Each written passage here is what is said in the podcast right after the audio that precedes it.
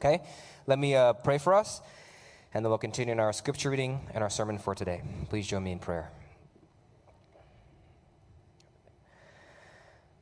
Father, what a privilege it is to gather together and be your people and do what it is you've called us to do, which is to worship you. Thank you, Father, and I hope that all that's been done today and all that continues to be done today will be pleasing to your ears. And I pray that you would um, clarify your eternal truths that's found in your inerrant word that I'm going to struggle to try my best to explain imperfectly, inadequately.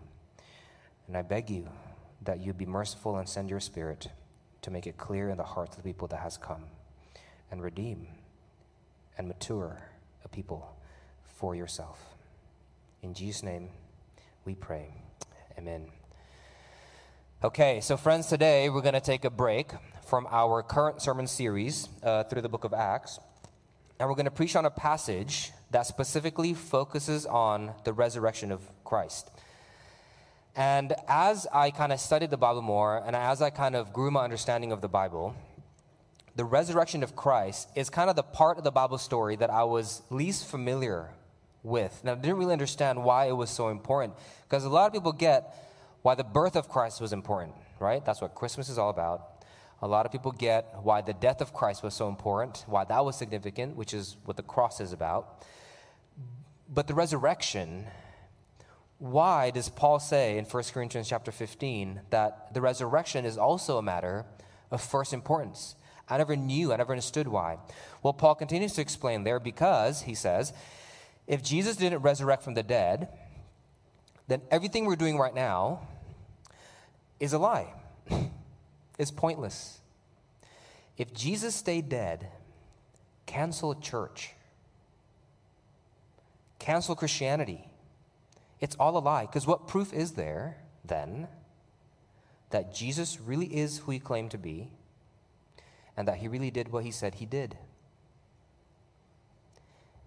Anyone can die on a cross. A lot of people did, actually. But if Jesus really is God who came to earth to defeat sin and death for us, then how can he who defeated death stay dead? If Jesus didn't resurrect, then this whole thing is a lie, Paul says, and we're all sitting here today because we got tricked by a con man. Go home. But if Jesus really did resurrect from the dead, take that in for a second. A man claiming to be God died on a cross, like his heart flatlined. And he said he did it to forgive you of your sins, all of it, past, present, future. And we say, okay, that's cool. And then three days later, this same guy rose from the dead. You can't just say, okay, that's cool anymore. How could you? if it really did happen, it should wreck everything you understand about life. It should repair your sense of self so drastically to where even you don't recognize yourself anymore. And it should give you a sense of purpose so strong that it'll carry you through whatever darkness this life presents. And that's exactly what happened to the people that we're going to study in our passage today in 1 Peter. Today we're going to study a letter in the New Testament that the Apostle Peter wrote to a group of suffering Christians who were being heavily persecuted for their faith, and to keep these despondent Christians going, the first thing Peter chose to say to them weren't strategies about how to escape their suffering, weren't plans about how to self defense. No. To keep these suffering Christians going, the first thing Peter reminded them of is the doctrine of the resurrection. And it worked. It kept the early church going up till today. How? How does the fact that Jesus resurrected from the dead keep people who are barely able to stand up on their feet going? Well, let's get into it. It says God's word, taken from 1 Peter chapter 1, verses 3 to 9. Blessed be the God and Father of our Lord Jesus Christ. According to his great mercy, he has caused us to be born again to a living hope through the resurrection of Jesus Christ from the dead, to an inheritance that is imperishable, undefiled, and unfading, kept in heaven for you, who by God's power are being guarded through faith for salvation, ready to be revealed in the last time.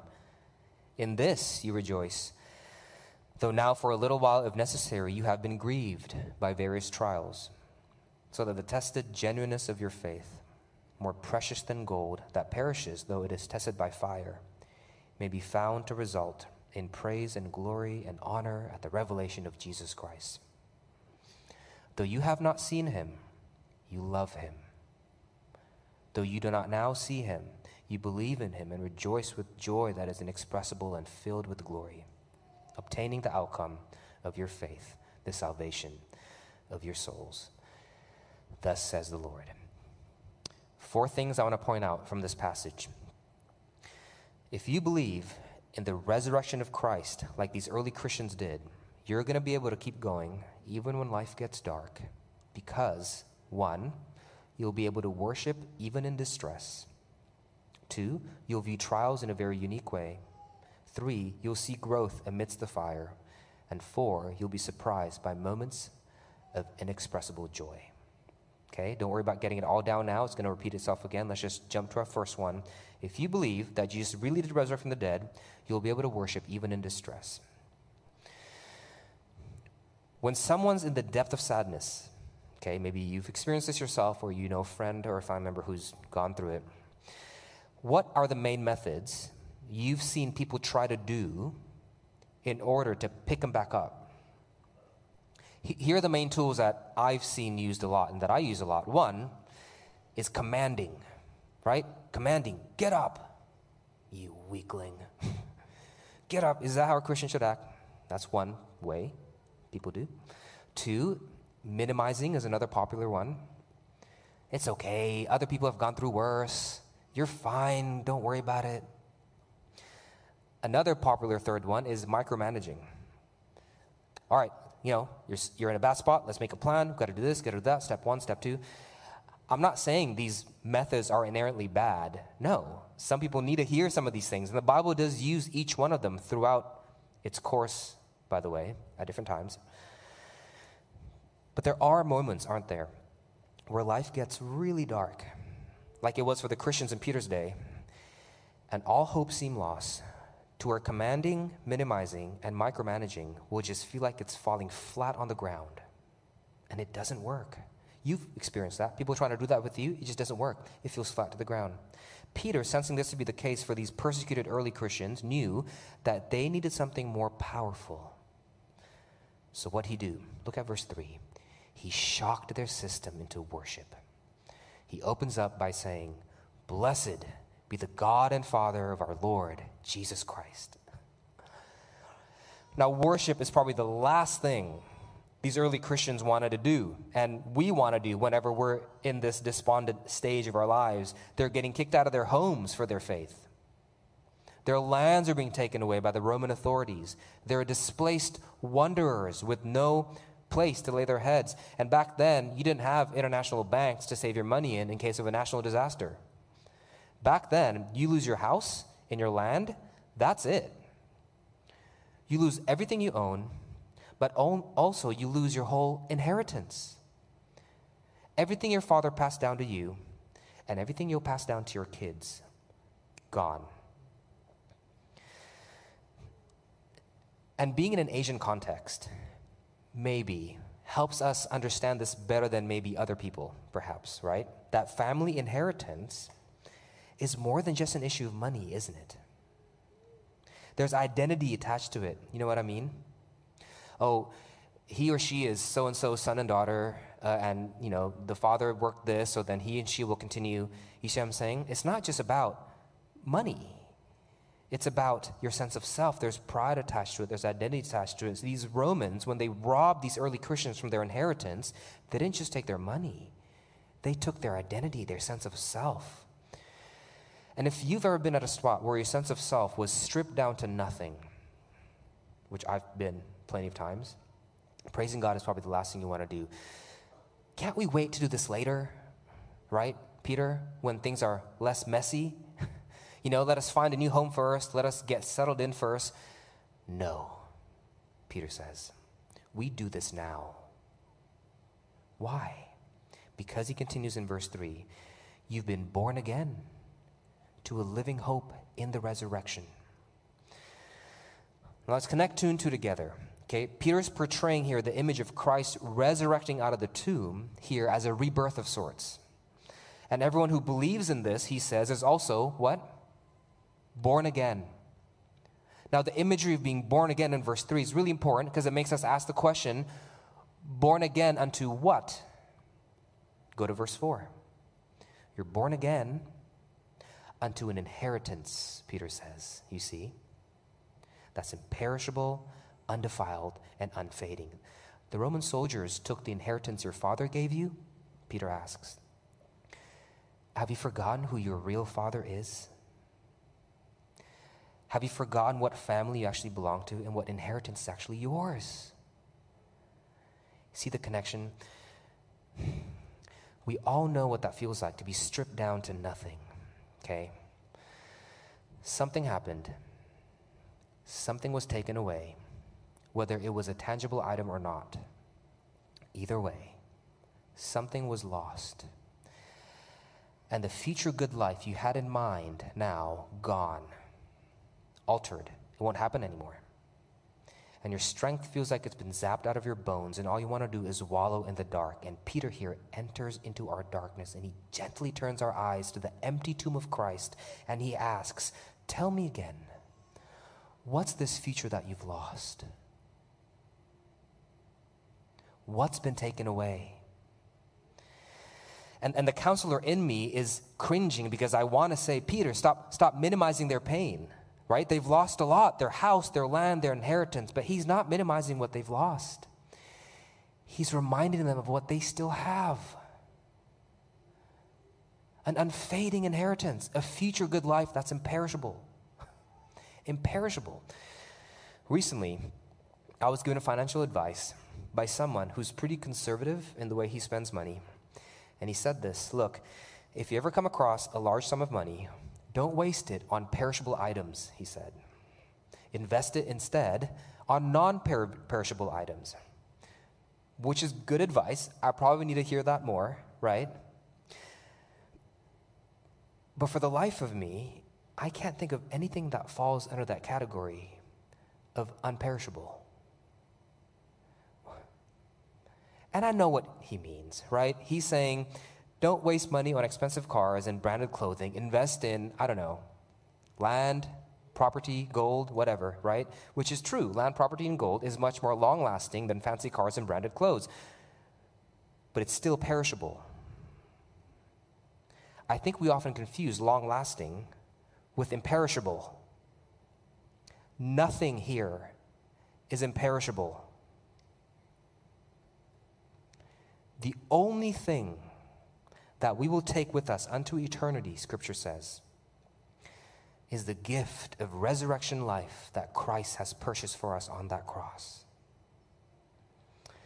Life eternal that'll be lived in this place, the Bible says, where our earthly losses are redeemed, our earthly wounds are healed, and every drop of tear we've ever shed satisfactorily answered. That's the future inheritance Peter promises here. So, for uh, those who are in Christ, um, uh, another word for it is heaven. Emily Dickinson, a famous poet, described it like this, much better than I could ever said. She said, I shall know why when time is over, and I've ceased to wonder why. Christ will explain each separate anguish in the fair schoolroom of the sky. He will tell me what Peter promised, and I, for wonder at his woe, I shall forget the drop of anguish that scolds me now, that scolds me now. Through the resurrection of Christ, Peter says, you've been born again into a promise of a future home where you will never again ask the question, why?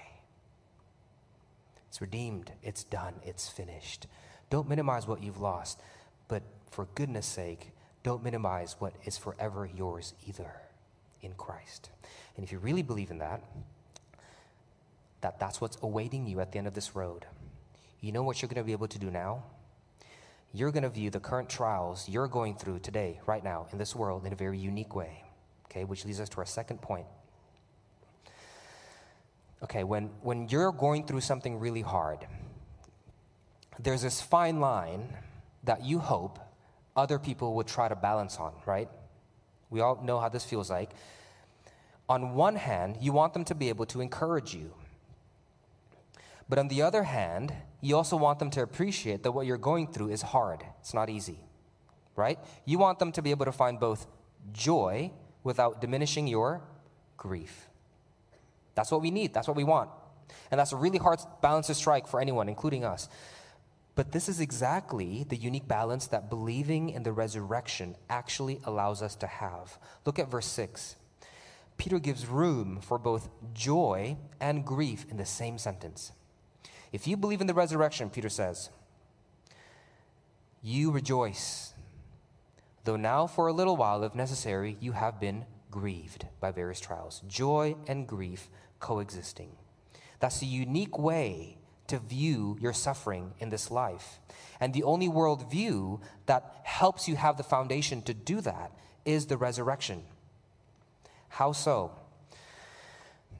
Look, if you don't believe that God will one day bring you into a place where you will forever cease to wonder why, as Emily Dickinson so eloquently put it earlier, if you don't believe that's waiting for you, it's going to be really hard for you to find joy in your current suffering today. You need to believe in some sort of redemption at the end to have joy in your suffering today. To stop asking the question, why? But Tez, uh, I don't believe in the resurrection, and I've stopped asking why a long time ago. Okay, sure. But you stop asking not because of future joy. You stop asking because you're tired of asking.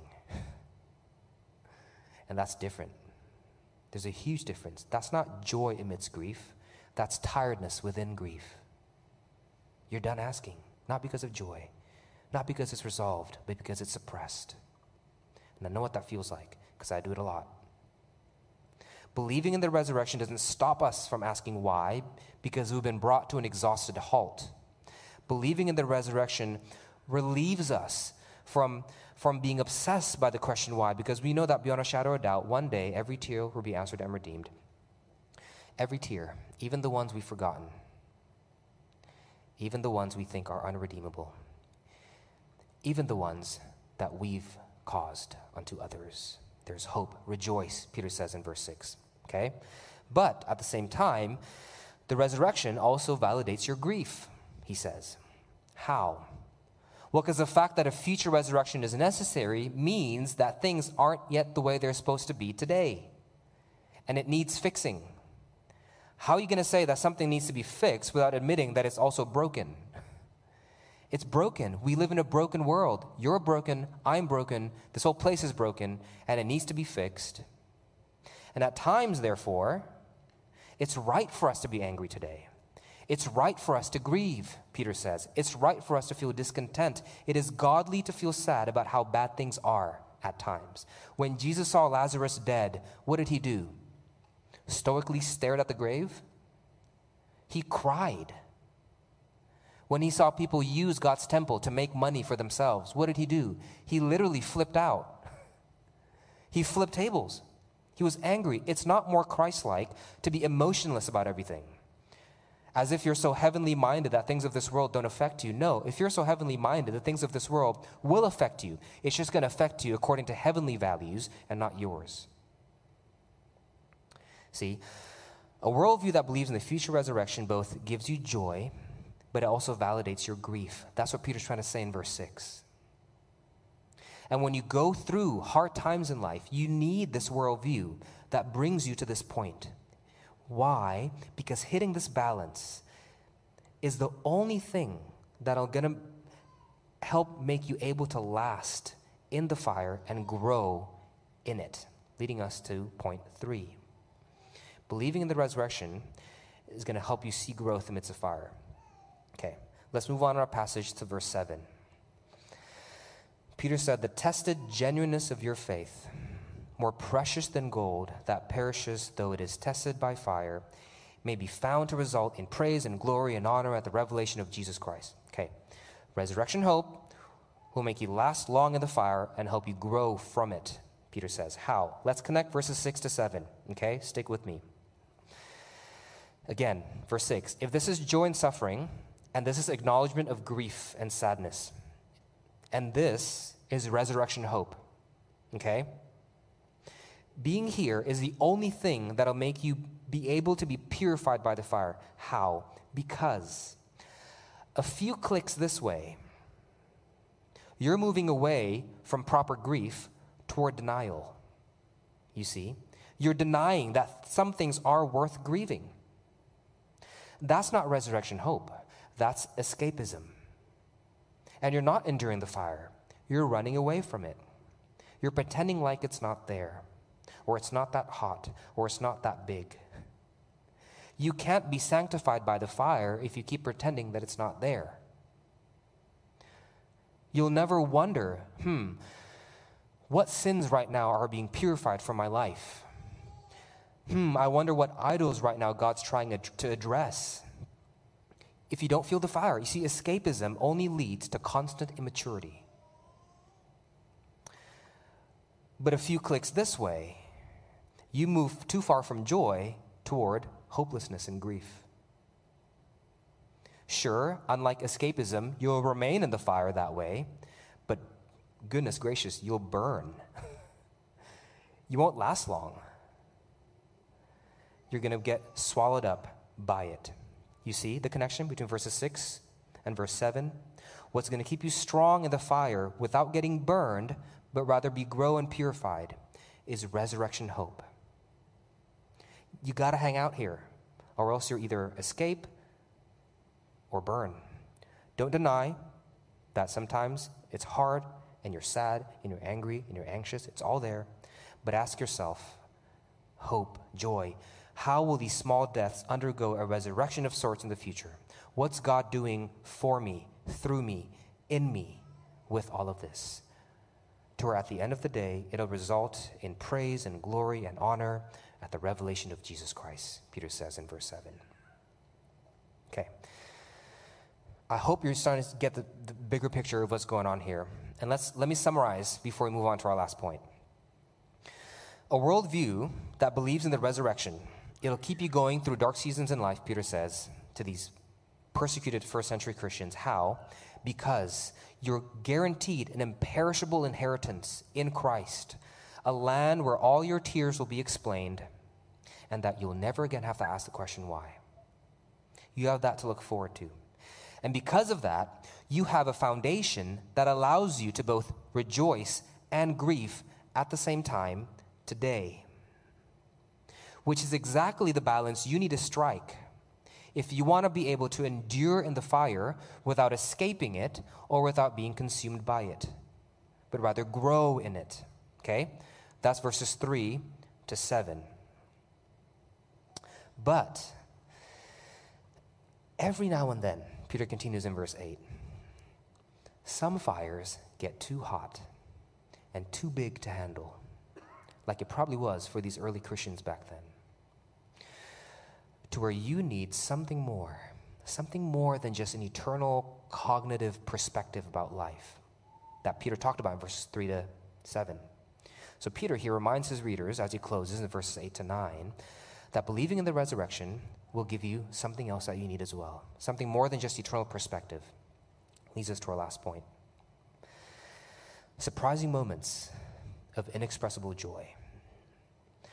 So, Peter closes this section of his letter by telling these suffering Christians that when you believe in the resurrection, every now and then, on top of having eternal perspective about life and all that, every now and then you'll also feel something else today, right now, that'll keep you going.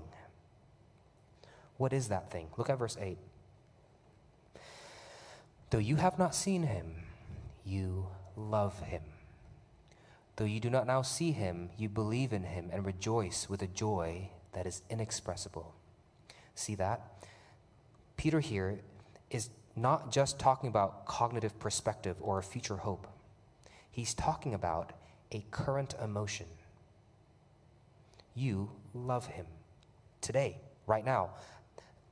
That's what you experience if you believe in the resurrection. What he's saying is that some fires on earth are too big and too hot for us to get through just with eternal perspective alone. Sometimes that's not enough. What we need at times to keep going is a sort of emotive present that'll push us through. It's like every classic boxing movie out there, right? He's losing, the bell rings, he goes to his corner, all beat up, bleeding, and barely moving. And his coach is talking, talking, talking, giving him perspective, perspective, perspective, but the pain is just too much. And he's not hearing a word that his coach is saying. But then, all of a sudden, from the corner of his eye, what does he see? His wife, right? Or his children, or something. And all of a sudden, a burst of energy shoots through his veins, and he wins the fight, right? And they celebrate. He found the strength to keep going how? Not because his brain was affected by the words of his coach, but because his heart was on the spot, washed over by an emotion that pushed him through. You need that, Peter says. Some fires are too big. What is that emotion for us, Christian? That the resurrection gives us, allows us to feel now, today, that'll push you through. It's a kind of love, Peter says, that burns bigger and brighter than any of our earthly fires. A love for who? For Him. Who's Him, Peter? For Christ. How does believing in the resurrection lead me to a current, today, right now love for Christ? Because if you believe that He resurrected, it'll remind you of the fact that He died. And it also, therefore, remind you of the reason of why He did die. Why did he die, Christians? Why did your king give up his life? It's so that the fire of God's wrath may escape you and fall upon him. The only way you can get through some fires in this life is by being emotively moved by Christ, who willingly took on the largest and scariest of all fires that should have been yours that should have been mine. He died in the fire that was meant for us so that we can enjoy the inheritance that should have only been His.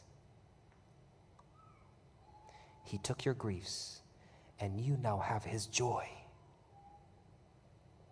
And it's not because you deserve it, it's not because I deserve it. We didn't pay anyone for this. It was an inheritance given to you. Look at verse 3 again. It was by God's great mercy. Look at verse 5. It was by God's power. And how do you know that it worked? How do you know that it really is yours? Because he didn't stay dead. Because the tomb was empty.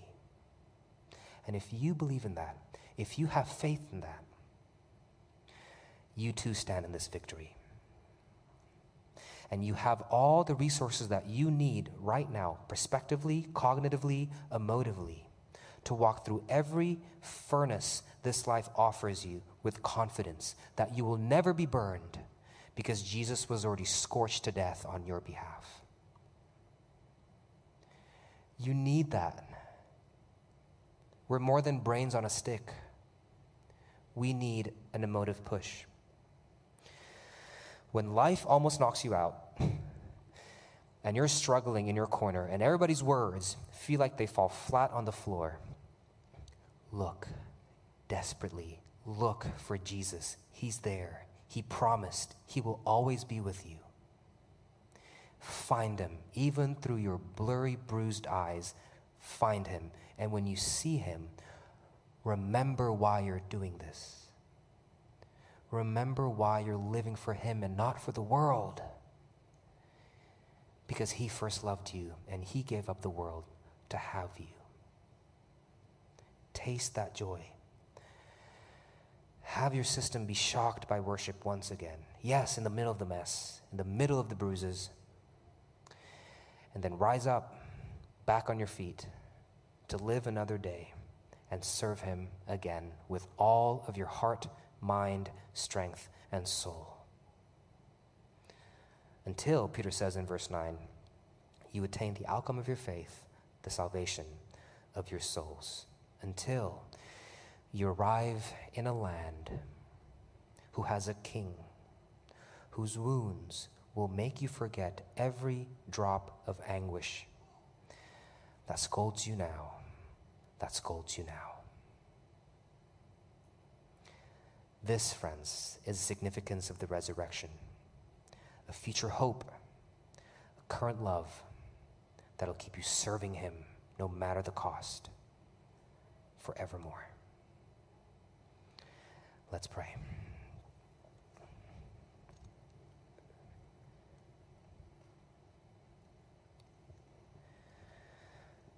Father, forgive us for the neglect of this great truth and doctrine. A lot of people claim to be God.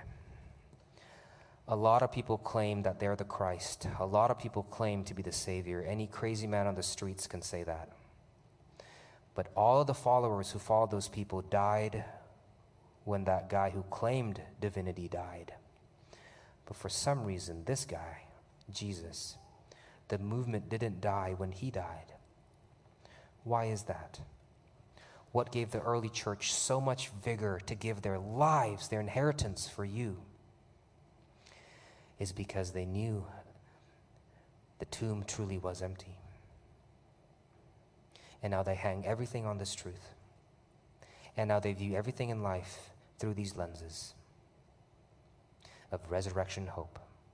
Help your church today to not forget of this truth and follow you with the same vigor that your people did in the early church and is meant to forevermore. In Jesus' name and in His name alone, we pray. Amen.